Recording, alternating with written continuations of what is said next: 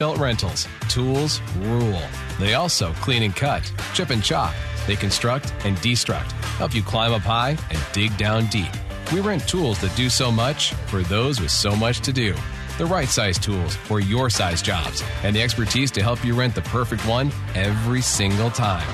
So next time you need a tool that nails, screws, paints, or polishes, rent in store, online, or in app at Sunbelt Rentals, where tools rule. With the prices of everything going up, we all want to find a great deal. If you're shopping for a new car or SUV, Mazda of Everett is the place to look. Mazda of Everett's team always offers you their lowest price and have over 500 new Mazdas in stock. Right now, you can get 0% interest for 36 months on all new 2023 Mazda CX-9s on approved credit. Find out why they've been Washington's largest Mazda dealer since 2015 and check out their special Mazda of Everett prices at MazdaofEverett.com. Claim based on Mazda USA annual retail sales reports. This is Seattle Sports. Streaming through the Seattle Sports app. KIRO AM Seattle. KIRO FM HD2 Tacoma. Home of the Seahawks, Mariners, and everything Seattle sports. Give me a freaking auto! This this is Brock and Salk. Brock Huard and Mark, Matt, Marcus. Sorry about just Mike. Mike. Presented by Carter, Volkswagen, and Ballard. On Seattle Sports. Powered through the Alaska Airlines Studio. Where's like the buff dudes at? Now here are your hosts, Brock Huard and Mike Salk. Oh, it's so nice. Brock has found his buff dudes. He's very happy. Yep.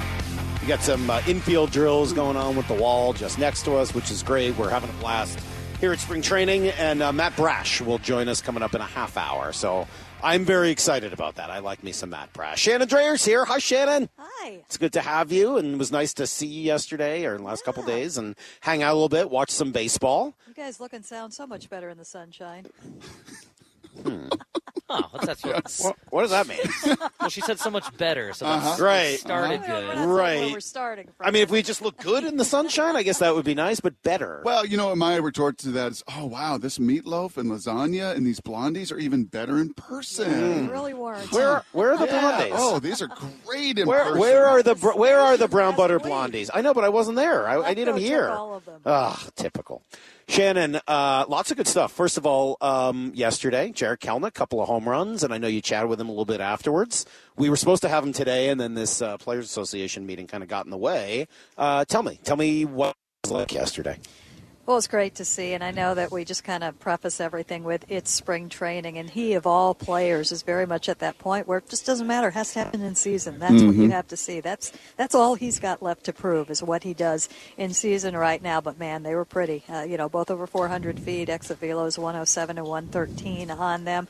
Right center field, mostly center field. You know, low line, hard drives, staying up the middle. They were absolutely fantastic, and even better when we talked to him and heard a little bit about the process because everybody you know wonders about well what about the mentality? Is it all going to fall apart? And we did have the opportunity to see it look like he was a little bit bugged by a call. And you know the thought was okay what's going to happen here? Is it here we go again or is it different? And he said he was actually just asking you know was that top of the zone? Umpire didn't ask him so an opportunity to perhaps get a little bit more steamed about it. But he said he realized the clock was going. He had to jump back in there and he did. I think it's going to help him. I He's not going to be able to overthink it. that will help him absolutely, and also his approach right now is he doesn't really want to know what the count is. He is taking it pitch to pitch. His goal is to win every pitch. You know, I think Shannon's the OG, by the way. I was thinking about this. This is year 14 for me. You left for a little bit, so you you're kind of you got a little gray in your in your resume. I think you were you and Pittman were the first two hired, correct? Yes, in Calabro. Yeah. Yeah, so I think she, I think she's got tenure on everybody For sure. Uh, Very old. Uh, no, no, no, no. It's called. You guys look better. It's Shannon called- old. no, I nope, got it's you. called I don't know. You got kind of rock star shades on You though do. today, so Those are- kind of stun of shades. Those do look good. No, no, no. I say all of that because you've been the longest tenured employee here. You've covered this team even before that, even before you were part of Seattle sports. Uh, I heard some rumblings in the hallway from some of your peers that this is the most enjoyable team to cover. It's it's great. Um, I, I try and put the bad ones out of my mind, but what's so fantastic about this is we've watched the whole process. And when I talk about that process, it started when Scott Servais got in that clubhouse.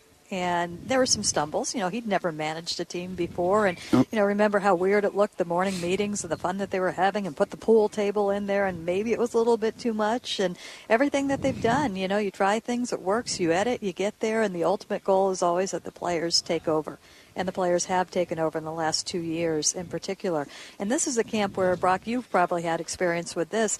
It could be very uncomfortable. You come in, you know that you've got a spot, you know what you did last year, you got a job to do. Yep. And in this clubhouse right now, there are 50 other guys around those Yeah. guys right now. It Mm. doesn't matter. They are. It's a light, loose clubhouse. They're still sending them out on their little activities. They went to a Renaissance fair the other day. They're still doing some of those things, but uh, nobody's getting underfoot. You don't really have the clicks very much in that clubhouse.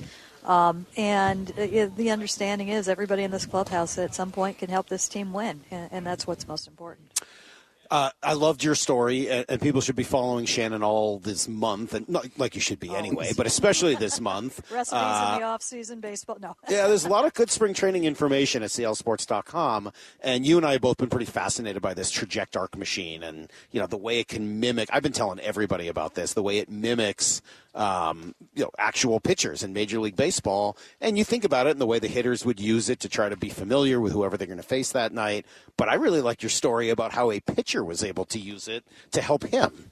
Yeah, you hear all the time about pitching coaches getting in young pitchers' ears. You know, trust your stuff. You're really nasty. What you're throwing out there is not easy to hit. And Andres Munoz, when he was brought up last year, we'd all heard about the stuff, but he hadn't really had much big league experience. And it's different when you get up there and there's a big leaguer on the other side. And part of kind of developing him was getting him to understand what his stuff is. And uh, at times they've had in past years pitchers stand in against other pitchers, but you know, there's really no compare to Munoz. Well, they dialed him up on the machine, inputted Andres Munoz, got the video of himself, and Pete Woodworth said, "Go, hey, Andres Munoz, go face yourself. Go stand there. Go stand." he didn't there. make him swing, did he? No, I don't. I, I think that's ill-advised with pitchers. I don't think he. Wa- I Good. probably would not even give him a bat. Good, That's but stand there and see what it looks like. stand there and he realized was okay that's pretty darn fast isn't it and uh, you know it's just another way to use a, probably the most remarkable tool available in baseball right now Who are these guys, by the way? We got one, two, three, four, six or seven infielders working. Are these a lot of minor league guys? i believe so because all the major leaguers right now are in a meeting Okay, and this is uh, this is Perry Hill stuff right here, right? This wall.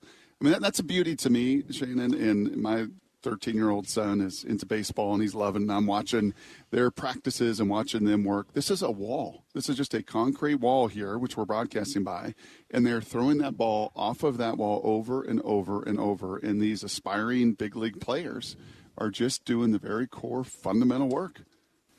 that's a basis of this organization right now. You know, you go to a Mariners. Well, unfortunately, you can't see what happens early, but the Mariners run an infield practice every single day. Uh, not necessarily out on the field, but the infielders come out and they don't take balls off the wall, but they Perry Hill they'll they'll take them on their knees and work on fielding things, and it, it's a fundamental that you don't see practice elsewhere, and it's part of the success that this group has had. And sometimes it's just working it and seeing it earlier, and sometimes it's the routine that benefits you. But it, it's a big part of what they do, and quite honestly, it's not hard because when you run a baseball drill early, you're talking 10 minutes max. They're not going out there and doing it for a half hour or an hour or anything else. But you know, it's the beauty of the game. You've got a machine that you know has many zeros behind it that you know the technology that Yep. costs and many can't not afford. That's in the batting cage over there, and here you got a baseball, a glove, and a wall. Tell you what, this place is special. I love being down there. Tell you, I was walking in right over Brock's shoulder right now. How about that? Take a t- t- turn. What's up, Ichi? yeah. Thank you. You're welcome. I let you do it today. I'll take it tomorrow. Saying hi to Ichiro as he walks in the building. One of the great pleasures of being here at spring training. Another is getting to hang out with Shannon for a full week, which is great. Uh, Justin Moore and Shannon all living together this Mm. week, and so I expect good stories to come out of that, and uh, hopefully some uh, some food. And uh, maybe the five of us will go and get some sushi one night. How's that there sound? we go. That All was right. talked about last night. Good. Shannon, thank you. We'll do it again same time tomorrow. You got it. All right, the great Shannon Drayer. Great to hang out with her while we're here. Matt Brash coming up in 20 minutes, right after we give you everything you need to know next. Need to know. 15 minutes past every hour with Brock and Salk. Here's what you need to know. Up first. I know, I hear it all the time. It's only spring training and it doesn't count. He's been good at it before, but I'll tell you what. Watching Jarred Kelenic yesterday would have been very hard not to get excited. He had a heck of a day. Hit home runs in his first two at bats. And it's not just that they were home runs, it's the loud contact that he made. Take a listen to this and tell me you don't hear the bat crack. Shares some time out in left field along with veteran A.J. Pollock. Swinging a fly ball, well hit into center field, and this one is gone. Goodbye, baseball. Line shot home run for Jarred Kelenic. His first hit of the spring is a rocket right back up the middle toward the batter's eye. Holy smokes, what a shot by Kelenic. That is loud, jarring contact in the middle of an at bat from Jarred Kelenic, and the other one was hit a long way as well. So, look, I get it. He's done this before in spring training. He's done this before against AAA pitching, and that's kind of what he was seeing with the Royals yesterday. Those guys aren't successful major leaguers, but what do what would you prefer? You, you want him to go 0 for 4 and be like, "See, I told you." I mean, like. Sure, this would be great. Some people probably. I know, right? Exactly. There's some some folks out there that would prefer it. I like what we're getting with, John, with Jarred Kelenic. I want to see it and I want to hear it. And you did right there. That was a, that's 107 plus miles per hour exit velo on all of those shots yesterday. So you want to hear that, and then you ultimately want to see what we saw this morning. He was one of the first ones in. Right, uh, Justin posted a tremendous video. Um, I, you need to get my approval before you post those things from here on out. As Jarred was throwing his medicine ball, lunges, and doing it, throwing it against this uh, wall, and I might have been staring at him a little bit. Yeah, a little bit. Well, if you want to watch that video, it's on the Seattle Sports 710 Instagram. Welcome. Yeah, there you go. So you see it, you hear it, and, and Well, you, you hear it in what he has to say as well. I mean, I, I really was taken yesterday with how he reacted to it after the game. Uh, good. I think anytime we stay in the middle of the field, good things happen. So the fact that hit three balls in the middle of the field today is a good sign. Very simple, right? He talked about that. He talked about winning each pitch. I think he's got a pretty darn good approach right now. Mariners lose 8 7. Uh, hits a piece for Julio, France, uh, Wong. Nice innings from Justin Topa and Greg Speier. A couple guys trying to make this bullpen, so they'll get back to it today. Again, Chicago, Chris Flexen on the mound at 1 o'clock. Both Kelenic and Julio are in and we will be your eyes and ears, four of us watching it today from Glendale. Here's the second thing you need to know. It's been a good conversation today about Bobby Wagner and whether or not he could return. And and I think what you heard Brock say is very clearly there would at least be open mindedness towards that happening. Doesn't mean it's going to happen, but Bobby would be open. There's no bridge burned. And as for the Seahawks, I think they've got to be interested given the problems they had at linebacker the last year, as Brock mentioned also, given the injury to their current middle linebacker, Jordyn Brooks, and given the fact that they could use somebody who just can hit and understands the situation. Now, it can't be at the number he was making before, nope. but if you could get Bobby Wagner at a reasonable deal, certainly I'd be open to that conversation. Yeah, and you do wonder, as we had such a, a joy this year on the KJ Wright show over the course of the season, KJ got to experience life outside Seattle. Richard Sherman and Earl Thomas and Marshawn got to experience life outside of Seattle. And I think to a man, all of them would say, I like life in Seattle. I like Pete's locker room. I like the culture. I like competition. I like the way they treat everybody in that building and get the very most out of you. Will Bobby Wagner see enough? Will he see enough in this team? Because this is a two way conversation. He's got to see enough that they're pointing towards a championship because that's what he wants, I think, at this stage of his career. And do the Seahawks have enough money to spread around in their salary cap on an incentive, hopefully an incentive laden deal for him to, to make the two sides work? And if they do, I would not be against at all bringing back the future Hall of Fame. Meanwhile, the report came out on Friday morning with The Athletic writing that uh, Russell Wilson attempted to get both Pete and John fired before he left. Yeah, I got to weigh in on it. I'm not mad at him. I you, I kind of assumed this was the case anyway. I didn't know it, but I kind of assumed it, right? I thought that was the point of the whole big meeting with Jody Allen. You know that only one side was going to stick around afterwards, and I don't mind Russ shooting a shot. He was unhappy. He thought he could do better in another situation. He didn't like the system. He didn't think there was enough talent around him. And so he wanted that to change. I'm not sure I blame him for that, but I'm really glad that Jody Allen got this one right and chose Pete and John over Russ. I think Russ wanted to be a one quarterback town guy. I think he wanted to play and end his career here. And I think it was abundantly clear. And I think the team made it clear to him and his representation he was not going to get another contract. They were not going to do another deal with a 34 year old Russell Wilson. So the card that he and his team could play would, okay, then you know what? The only way this is going to happen is if Pete and John are not here. So as you said, they shot their shot. Jody rejected it, made the right decision, and now I think we understand why Pete might have been just a wee bit emotional in that game one matchup on Monday night. Here's the third thing you need to know. Well, the Kraken are good. They might not quite be great, and I think we saw that over the course of what is now a three-game losing streak. Right, a trap game in San Jose, an epic battle with the best team in the league right now in Boston, and then losing to Toronto, one of the other best teams in the NHL last night. The problem is you can kind of handle the seven-six loss to Boston because of the back and forth and the you know kind of big playoff atmosphere getting blown out 5 1 a couple days later, not what you're looking for heading into the trade deadline, where we said convince your general manager that you need help and that you're worth offering it to. I don't know whether they got that done. And so, could they be active? Yes. Is he in the process? I I, I can't imagine. Process. Excuse me, the process of cha- of trading a Shane Wright or a first round pick. I think that'd be hard for me to justify. Of helping right the organization. This team has shown they can beat anybody. That's a thought that's all you were gonna say. No, that's a pregnant pause. this team has shown that they can beat anybody. They went to Boston and beat Boston earlier, and they played right with them until the very end, as you said. They've also shown they can lose to anybody and lose to San Jose badly and lose to Toronto badly. So, what does that tell your front office? I do think in year number two and really year number one of a turnaround, it's not time to give up assets. It's not time to give up first rounders. It's not time to give up the Shane Wrights of the world. Hopefully, it's a time to find a little bit of help with what 23 or so game season to make a push into the playoffs. Which let's let's all face it and let's be real. This is an amazing step to even be in the conversation, put themselves in this situation where we're talking trade deadline acquisition. That is an amazing step from where they were last year.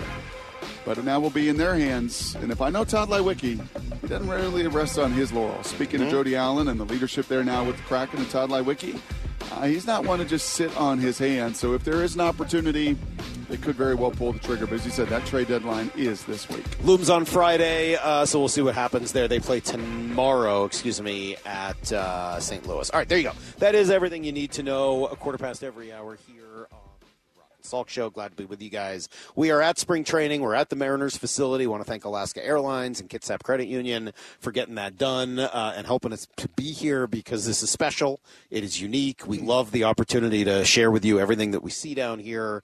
And, you know, Dan Wilson walks by, and Edgar walks by, and Ichiro just walks by, and you know we've talked a lot, Brock, over the years of how they've really altered over the 14 years we've been here and coming down here, how they've changed this facility to really emphasize what it means to be a Mariner. And I think when Shannon comes on and talks about how that culture is starting to finally take hold, it didn't happen overnight, but you do see over the course of of the what is it, eight years now that Scott Servais and Jerry Dipoto have been here, that they have been able to establish a culture that now makes sense. And, and some of it is understanding your past and honoring it, and some of it is understanding, like the guys are right under the signs of the of the Mariner greats, what it takes to get to where you're trying to get to. There is a difference between understanding and being proud of it and still living in it. Right. And when we came here 14 years ago, they were living in Great point. And now they're proud of it. And now they've been to the playoffs. And now they can look back at that and go, yep, those were some awesome years. And I'm proud of those guys. But I'm not living in the past. We're living in the future. I would agree with that. There, that that that part of the world seems to have changed very significantly for these Mariners. Who am I going to go say hi to over there? Who's over there, Maura? Tracy. Tracy. Okay, I'm going to put my headset Brock's on. going to go say hi to Tracy. go be a man We're going to come back and talk to Matt Brash tomorrow at 7:30. We're going to talk to Jarred Kelenic. We've got Scott Servais uh, set up as well. So a lot going on down here. It's Brock and Salk. Matt Brash up next on Seattle Sports. This this is Brock and Salk Powered through the Alaska Airlines Studio. Back in mornings from 6 to 10. on Seattle Sports and the Seattle Sports app.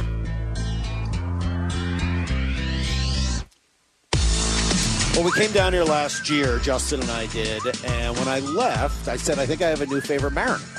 This is Matt Brash, who I really enjoyed talking with, which we had a really nice conversation down here last year, and just came away going, "Wow, I really like that kid." And then Justin and I did something that was unique for us. We stood right over here, Brock, right behind you, uh-huh. right where those see where those little that look, looks like a little hockey net or you know a little goal. Uh-huh. See where that is? Yeah. Where the netting is? We stood right around there uh-huh. and watched Matt throw batting practice or throw a bullpen. And from where we were, which was still pretty far outside what the right-handed batter's box would be, it was very intimidating. There's a lot of movement on that slider or that curveball or whichever it is he's throwing at the time. So much so that Justin, he won't admit it, did one of these. Oh, I he kind of backed up. I'll admit it. He thought it was coming right at him.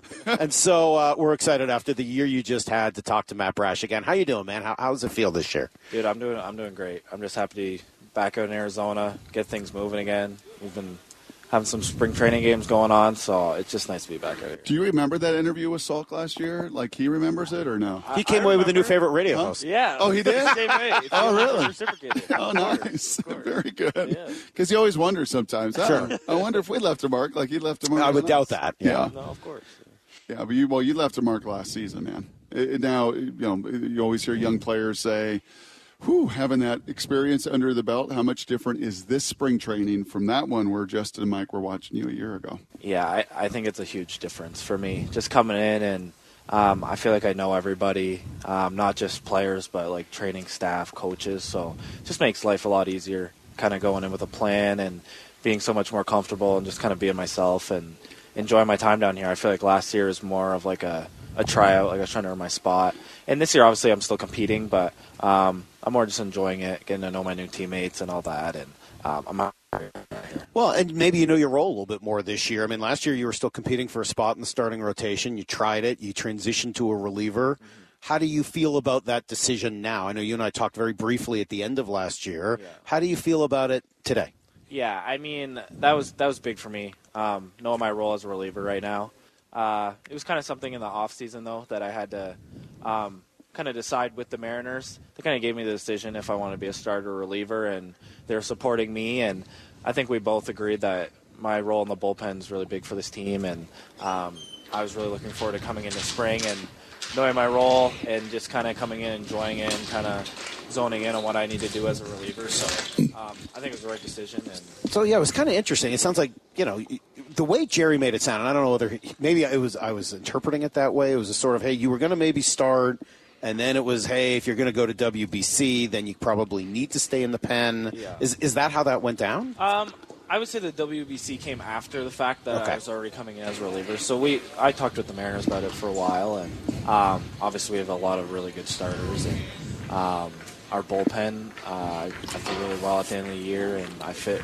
really well with what we're trying to do, and um, it just seemed like a good fit for both of us. And then just happened that the World Baseball Classic um, was this year, and it was a good spot for me to do it, and I'd go in as a reliever because sometimes being a starter in the World Baseball Classic Yeah. uh, is tough, especially with young guys. So me being a reliever coming to big league camp is kind of Does this shut the door on your future as a starter, or is this now this is I'm going to be a reliever forever? This is what I want. I don't think it shuts the door. Uh, we also talked about that, and I think I would like in the future to have another chance to start. I've always been a starter. I've always kind of dreamed to do that, and I feel like I, I can. But just right now, I think it's about getting big league experience, and this team is really, really good, and um, I feel like I fit really well in this bullpen. So uh, for now, you'd be a reliever, and whatever down the road happens. But I don't think there's any doors closed at this point. Matt Brash here with us, but you didn't rest on your laurels. It wasn't like the season ended and you just said, ah, I'll just shut it down and, and I'll build back up here at spring training. You went to work, a lot of conversation about your work at Driveline and, and maybe even working an additional pitch. Talk us through that process. Yeah, so in past off seasons, it's kind of just been me on my own. So I went to school down in the Niagara Buffalo area. So COVID season, I, I went down there and just trained. And last off season, I did the same thing. So um, I wanted more of like a professional approach to it and get some pitching experience from other people. I've always kind of just taught myself. So um, I went to Driveline, go that road. I've always wanted to try it, and um, had a great time doing it. What was that place like? Yeah, so place in Seattle is amazing. So right after the season, a couple of our uh, like me and Festa, we went down there and threw for them, and um, that place is amazing and a lot of stuff about my body that I would never have heard of before. So it's cool to learn about that. And then yeah, I've been uh, working on a cutter a little bit with them. Um, they presented to me that could uh, free up my arsenal, maybe get some more swings and misses, be in the zone a little more. Um, so I've been playing around with that. I haven't thrown it too much. It's still more of a uh, like a pitch in progress kind of right now, but I really like the shape of it. I don't know how much I'll throw it. Well, but- you and Salk are besties. I mean, we made, we made that clear seven minutes ago when we started this and everything. So let me just tell you, your bestie was trying to figure this out. I was. It, it, it was confusing to me, right? You got a fastball, you got a slider, you got a curveball. Everything kind of breaks glove side. Yeah. I, I would assume, I would have thought that if you were working on something new, it would be something to break arm side, a changeup or a splitter or something like that. So I was surprised that you would want another pitch that breaks uh, glove side. Yeah, I, I feel so. I've tried to change up in the past, and I, I can't throw one. It's a little inconsistent. I, I struggle uh, pronating the ball to go the other way, so I've always been able to spin it really well. So a cutter to me, in my head, has always been an option, and I feel like I could pick it up really fast. So uh, when they presented the idea of this cutter being in between my four seam, which has some arm side run, like sometimes I get some two seam on it, and then obviously these big sweepers and my my slider and my curveball. I have no middle ground, so Mm. like the middle of the grid, middle ground, is, is wide open. So with this cutter, it seems to be just a pitch that I can uh, get a little bit of horizontal movement, uh, but also be super hard, and it, it, kind of um, just frees up my four seam and my slider. It's like it, it- it's supposed to, in theory, get more swings because Yeah. cutter has my slider spin, but it comes in there at like low to mid 90s. Um, so then it, it, it just makes another look for the hitter kind of thing. So the five of us walked into the In and Out Burger after the show today, and you know, I don't know, there's a hundred people in there eating burgers, and you surveyed them and said, "Hey, look at this group of five walk in here. Guess who throws it 100 miles an hour with one of the nastiest sliders in the history of baseball?" I don't know if they would all point to you. May- Maybe they, maybe they would. Maybe they would. I uh, yeah, I, I don't think they would. How do they, how do you do it? That's a good question. Well, you went to Driveline. They told you physiologically. tell you how you do it? I mean, right? I mean, I thought when they said you had weird fingers. Didn't they say something about your middle finger? that helps me spin the ball. Doesn't help me throw. Let me look at your middle. see Can that I see your middle middle finger. finger? Whoa, It's normal, guys. bro! Look at that. Look at this thing. No, I don't know. I- hold on. Let me get my phone out. I want to take a picture of that thing. Come on. Look at Maura's finger. She's got No, hold no, on. no, stop. We said we were going to do this, Maura. Hold on. Let's do Yeah, it right now. yeah. Get your fingers up against Matt. Come on. Yeah. We doing She's that? got giant Yeah. Pringle can fingers. She Oh can. my God. She can hit the bottom of a Pringle can. Come on. So maybe you can throw a slider. Maybe. She's know. I embarrassed. can teach you. Please teach more how to throw a slider. Yo, do it off the air. Do All it. right, do it fine. off the air. All right, we Jeez. got stuff to do later. No, but seriously, how do you physiologically when they evaluate you and they look at your? How, how do you do that? Um, I, I think it has to do with my training um, that I've kind of always done. So obviously, I'm a smaller guy. Um, the training I've do is more like explosive, fast twitch stuff. So Yep. uh, when I went to Driveline and I did their, it's called a mocap. It's basically sensors on your body. You go through your mechanics and they tell you why you throw hard or what you do well. And what I did the best that they'd seen was I moved down the mountain really fast. Um, so for me, not having like the weight behind um, the ball and all that, I need to move fast to get down the mountain to generate velo. So I rotate really well and I move down the mountain fast, and um, that's how I throw hard. So I train that. So So you were not a hockey player growing up in Canada. Were you a hooper? Uh, I, I, I can play basketball a little bit. So Yes. I've always been able to jump. Um, always been athletic, kind of things like that. So I feel like being a dual sport athlete like that did help. Well, it is interesting, right? Because Andres is a tri- was a triple jumper. Munoz g- generated all that power and all that force as a really twitchy jumper. I mean, there's got to be something that correlation, right? Yeah, you can see it in Mooney too how well he gets down the mound. Like his extension down that mound is, is special, and I think that's obviously contributes to why he throws a million miles an hour. Um, but yeah, I think growing up, just being a, uh, like playing different sports, being athletic, I've never really gone through like I didn't get taught my mechanics. I kind of it's just natural. Like I just kind of went and tried to throw hard, and I've stuck with it, and that Yep. worked, that's what worked for You me. You have to pay for Driveline, or does the team pay for it? Like, how does that work? Whoa, whoa, whoa! That's well, I'm just personal, curious. Like, bro. is it an investment you make in yourself? yeah, no, or uh, it- does the team offer it? Uh, no, so I, I, I paid for it. It was something I've always wanted to Arsenal. Efficient. Yeah. So, um, yeah, no, it, it's like an investment on your body. That's kind of how I put it. Well, and that's why I asked because I think that's interesting. Is sort of you have a you have a very good first year. You know, you're you're in the playoffs. You're filthy in the playoff. I mean, like you're really making a name for yourself. And to go and spend your own money to do that, I think says quite a bit. Which is why I asked. yeah, no, I, uh, I've, I've, like I said, I've always wanted to try it, and I feel like it was a great off season for me to do it after having the year I did, and kind of coming into spring training. No, I'm going to be a reliever. It was um, something I've always wanted to do, and I, I'm glad I did. Have you seen this Trajekt machine? I have not. Okay, but you know what it is, right? you know what this thing is they have that imitates all the pitchers. Oh yeah, in there, yeah, in the batting. So have you gone I've to seen see it? I haven't seen myself, but I've seen people. So, so Shannon was telling us that they put Munoz in there against himself to see what he looked like. Are you willing to step in against you? I would love to see what I look like on there. Do I'm you think your slider would make your own knees buckle? I don't know. I've never seen it, so we'll, we'll have to we'll have to go take a look. I've been thinking about it because they, I, I was told I might have an opportunity to get in there. that oh, we Oh, I might have an opportunity. I would love to see. You. So if you're me, yeah, see, I would not like if you were going to throw to me, I wouldn't do it because as much as I trust you and you have good command, I'm not getting hit with a hundred. Sorry, I don't trust myself to get out of the way. I would. I don't think I would want to. I That's would. right. It would be You unfair. get in there. I would. No, you wouldn't. You would hurt yourself. I would love the idea of seeing it, knowing that the machine doesn't make a mistake. It can't hit me. Yeah. So if I could see anybody, who should I? What would give me the gr- like a great understanding of what pitching is really looks like in Major League Baseball? I think you should do it. Well, Munoz is a great one, just because of how hard he throws and all that. Um, other guys on our team, I think Curb would be would be a cool guy to see, especially with his new two seamer. Get that on there. Um, I mean, you could really pick anybody, and Luis Castillo. That would be a good one. That would be. A your I'd your very- hands would be broken. If you, Well, I don't think I would swing. oh, you're just going in there. I would just track it. I don't think I would swing I don't swing think you at would it. See it. to be honest. Do you think I wouldn't see it? I don't. If, If if, a r- you got hundred pitches, maybe after hundred, you Do you think I could bunt one? no, No chance. absolutely not. You think I'd hurt myself? I think you might like bunt it into your own. to be honest, I'm not trying to be mean. But. No, I, it's fine. Yeah. I mean, I played little league. I got- uh, last two things. We could do this all day, but last two things. Let's spin backward and then forward. Give me the moment that you know season ended and you flew home and you're hanging out with your buddies, your parents, family, friends, whatever.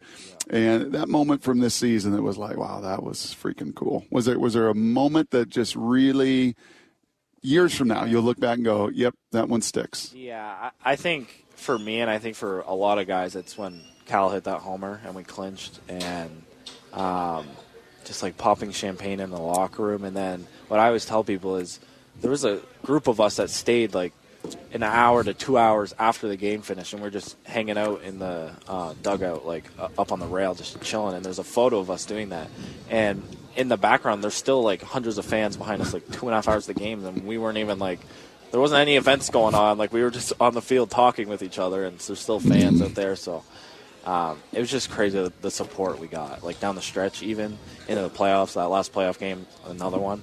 Even though obviously it didn't end how we wanted to, but just the support we got from those fans was. How about, uh, there were some great games over the course of this year. You guys really played a lot of really fun games. I mean, right? that Yankees game, and I think of the, the play you made sort of behind the back hatch and all that. Yeah. I mean, games like that, did that help get you guys ready for what came your way in September? Yeah, I feel like we did have a lot of really close games, and we had a lot of like clutch moments. And I feel like that's kind of what playoff baseball is. It's never really a blowout. Like teams are never out of it, and um, I feel like we weren't nervous going into the playoffs, even though it was a lot of our first ones. Like it was just another game to us, and obviously just more pressure and stuff. But I feel like we got up for that. Like that's what we that's what we wanted. My last thing is now you spin it ahead, and we spent some time early, early this morning talking about the pitch clock, and just as fans, just taking it in after all this experience for all these years, and all of a sudden there's like urgency. There's like, oh, something's got to happen. How's that process? How's that played out for you? Yeah, so the pitch clock's very interesting. For me, I tend to work faster anyways, but there is moments where I do like to catch my breath because sometimes maybe I, I lose it a little bit and I need to go to the rosin bag and take my breath and reset. Yeah. So the pitch clock does speed you up a little bit, so it's going to take us some adjustments. Did you work through that in the minors? Yeah, so in AAA, I, I, I did it. Um, obviously, the games aren't as big in AAA, so maybe I didn't need uh, to take my breath as much. But Mhm. um, I feel like I, I'm pretty used to it. Still, even in the spring training game, like the last one I threw, felt like I, I was going a little too quick. Um, but it, it's just adjustment for it's for pitchers and hitters. Mhm. A lot of these guys have been in the league for a long time, so uh, it'll take a little bit, but it does speed up the games. I will tell you that. It's a lot. I gotta say, like, I, I, I don't hate it, Yeah. but I can't tell you I like it. I mean, if I'm being honest, That's what we do on this show, as you if could tell. I mean, that's what we do. honest, I- Yeah. if I didn't have to use it, let's just say I would use it. I, I, we were saying earlier because you understand why they want to eliminate Yeah. Zack Greinke taking a minute between pitches. Like I get it. That's frustrating. That is adding unnecessary time, or the or the hitters that take an hour and a half to get Yeah. themselves up to the plate. But can't we let the game play, and then if somebody's taking too long, Put 'em on the clock. Put them on the clock like they do in golf, and say, "Hey, I'm sorry, Zack or somebody else. Like you can't take 30 seconds between every pitch."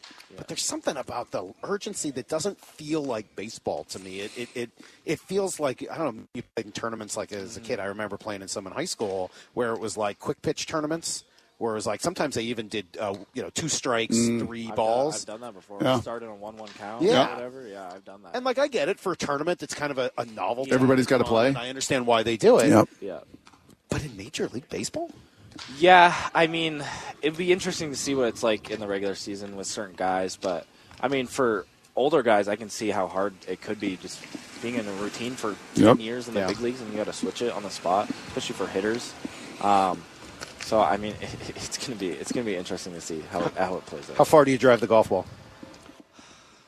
I mean, Come I, on. I can get at there. Come on. I mean, I can get at there. Yeah. 350? No. 325. Come on, I'm, I'm not. Come on, let's hear it. I would. I'm like, I can get over 300. Okay. If I When you get it right. Yeah. when I get it. You draw? Do you do you I, I play a little cut. a little cut? Sometimes more than a little cut. We call that a slice. yeah, no. Power fade. Yeah, pow- You're welcome. You. Power Good. fade for I the guy got with the You power slider. Yep. Yes, sir. Matt, thank you so much. Yeah. It's a pleasure to talk to you. It was great watching you last year, and we're really looking forward to this year as well. Thank you guys. Appreciate There it, man. go. There's Thanks, Matt. Brash, and uh, I don't know. Maybe we'll get at some point him and Mora to put their fingers. I don't know. I just shook his the finish. hand. I didn't feel the middle finger. And like, really? No, they made it sound like he had like a hook for a middle finger. What's right? not a hook? No, I know, but that's what it. That's what they made it sound like. That it was hook. that it was some gangly hook of a thing that allowed that, and No, that's not the case at all. Finger. It's- Totally normal fingers. Mostly. Yeah, very, Thank you, Matt. It's gangrene, I think. It's got a little like. Uh, that was fun, and you can you can see why I enjoyed talking to him last yeah. year. Just a you know Normal dude, man. a normal dude, right? that just happens to throw 100 miles an hour with the nastiest slider ever. That's a Canadian thing, I think. That is a- Seriously, there's a lot of like normal dude athletes from Canada. There he is, but he's also an athlete. Like he Absolutely. also looks like a shooting guard, and I bet he jumps out of the gym. Yeah. And when he hits a golf ball 330 yards, and when he jumps 35 inches, and when he dunks a basketball, and yeah, and there's a reason. Right? I mean, you know, we, we joked about it, and you all made fun of me with my little body stuff and, and everything else. But it's, it's just the lust that Well, we're making fun but, of. But it is the the caliber, and I was just talking to Divish in the hallway about this. It's the caliber of athlete that you see time and again. We saw Teoscar walk out of here, and you guys saw like him. that? Uh, yeah, He's rocked. I mean, you just Rocked this up. isn't, and this is no offense to Mike Carp or some of the other guys through the years, but you're like, yeah, these are really just normal men. Yeah, and but I, I, I, agree. And- and I know baseball's so different. because you can Baseball's also see hand-eye Ty and- France, who's not that. well, kind of, he's still a, He's just a stocky, but so is Mike Carp. I mean, like, it's the forearm. Like, you can still see those guys who don't look like world class athletes. Yep. They still have the big forearms and the strong wrists. They do, but you And- know what you want? You want volume of athletes. Mm-hmm. You want vol- You want Andres Munoz, who was a state triple jump champ. You want Matt Brash, who can jump out of a gym. You want guys that can You throw it want a Julio, who hundred and four. run as fast as he can You run. want Julio, who looks like you know, if he was in an NFL training camp, would walk out into the uniform. and go, Wow, that's that is a dude right there. That's a linebacker, tight end. And the more of those guys, it doesn't guarantee success. It is a different game. But the more athleticism you have, the harder you are to and- play against. And and maybe the less likely you are to get hurt. And I'll say this: I mean, you know how much we all love James Paxton. Not an athlete, by Not his own athlete. admission. I mean, that guy got Not hurt like just athlete. running around here in the in the. Oh, we watched it on the. I know it's tough. It's tough to pain- watch. He's not. He was not an athlete. By the way, still an incredibly good pitcher who Yep. who threw the no hitter and and you know if he hadn't gotten hurt so much could continue to maybe one day or still be one of the the dominant lefties in baseball. But I think his lack of athleticism is part of the reason Yep. he did get hurt as much as he did. No question about it. It's just hard to hard to sustain. But boy, what a likability! I, I know I'm going to probably say that a ton. Mm-hmm. If you have said almost every year we're down here, I really like this team. Oh, I'm really. It's because it's infectious. Because hope does spring eternal. Because it is absolutely stunningly beautiful and getting warm, and the sun is out. But there is, unlike some of those teams that we've covered here, where there were some unlikable guys. There just was some clicky, unlikable personalities. And from the Chone Figgins to the Kotchmans to some of the veteran clicks to those things, you get a sense from the people that cover this team, from Shannon to Rizzer to Divish to others, all saying the same thing, parroting the same thing. I just like being around these guys. Yeah. And that little story he shared right there, that was so cool. Like, you know, we have this moment, and it isn't, hey, I want to go celebrate on my own, or I want to just go be with my family, or I just want to go get, you know, tanked. Let me just be with the guys. Yeah, get You know? tanked later. Yeah, maybe get tanked later. I mean, let's be Or maybe get tanked together in the dugout. but you know what? We're all going Manager seemed like he had a few before he went out and addressed the crowd. You know, we're going to talk to Scott about that tomorrow. Oh, yeah. Oh yeah. We're Oh, gonna- yeah. We got a lot to talk to him about. Yeah, so here, just to, let me just sort of set some things up for you guys. So uh, here's what I think we're looking at. I think uh, we just talked to Matt Brash. Tomorrow at 7.30, it looks like we're going to talk to Jarred Kelenic. So I know we're- seven thirty Seattle time. Yeah, so we're doing Okay. all Seattle. Time. All Seattle. Seven thirty tomorrow. I think we're going to talk to uh, Jarred Kelenic. All right. And then at some point, uh, I think we may tape with Scott tomorrow to play it on Wednesday. I'm not Ah. sure whether we're going to tape with him or, or whether it's going to be a little bit later in the show. Okay. But just so you know, that those are sort of the next few guests All that right. we know we're we're working on. Uh, we are expecting Yep. To talk to Julio at some point this week. What I'd like to do is kind of sit down with him maybe after the show so we can kind of have our time and, and see how that works. That's part of the setup, I think, for the week. How about the dumper? Well, that's a possibility. He, All right. he, he may be somebody that joins us, Okay. uh, and then there's a few other folks, obviously, that are on the list. Uh, and we'll, you know, I don't want to tease everybody. At some Sure. point, you'll be like, "Salk, that's a whole team." Yeah. But uh, that's uh, that's just a little bit of, of where we're hoping to go this week. And Jerry, of course, regularly on Thursday. On Thursday at eight. Well, you guys were coming in hot, freaking him out, trying to have him hold his fingers up to mine. Yeah. So you might want to back off if you want other guys to come on with us. He was like, "Are we really doing that?" Yeah. He didn't. He didn't want to hold his hand up to mine. Would you say that was coming in hot? You don't think he wanted to? Uh, no, no. I got the vibes that he didn't. He didn't want to do that. You think he was embarrassed? Salk, we came in hot. You think he was embarrassed about his fingers, or No. maybe he was embarrassed for you and your fingers? probably. You think he felt bad for you? He had like this. You know what? It's a good thing we got Mora here. She's Are you going to be sure? our Russell Wilson doesn't have his what? you know, Right. so I think Mora will be ours. Did we come in a little hot right mm-hmm. there? We just don't want word to spread. Like, no, Okay. these guys are weird. All Don't right. go on Do you think it's possible that he didn't want to put his hands up to yours because he didn't want to embarrass you by your fingers being longer than his? Because that's kind of what I felt. I don't know about you, Justin. That That that somebody was already told him, like, hey, don't do this. the word had reached the Mariners clubhouse, that, and that you know he didn't want to make you look bad. All right. No, No. So. All right, we'll be right back. It's Brock and Salk. We are here in Peoria. We're at spring training thanks to Alaska Airlines and Kitsap Credit Union here on Seattle Sports on seven ten.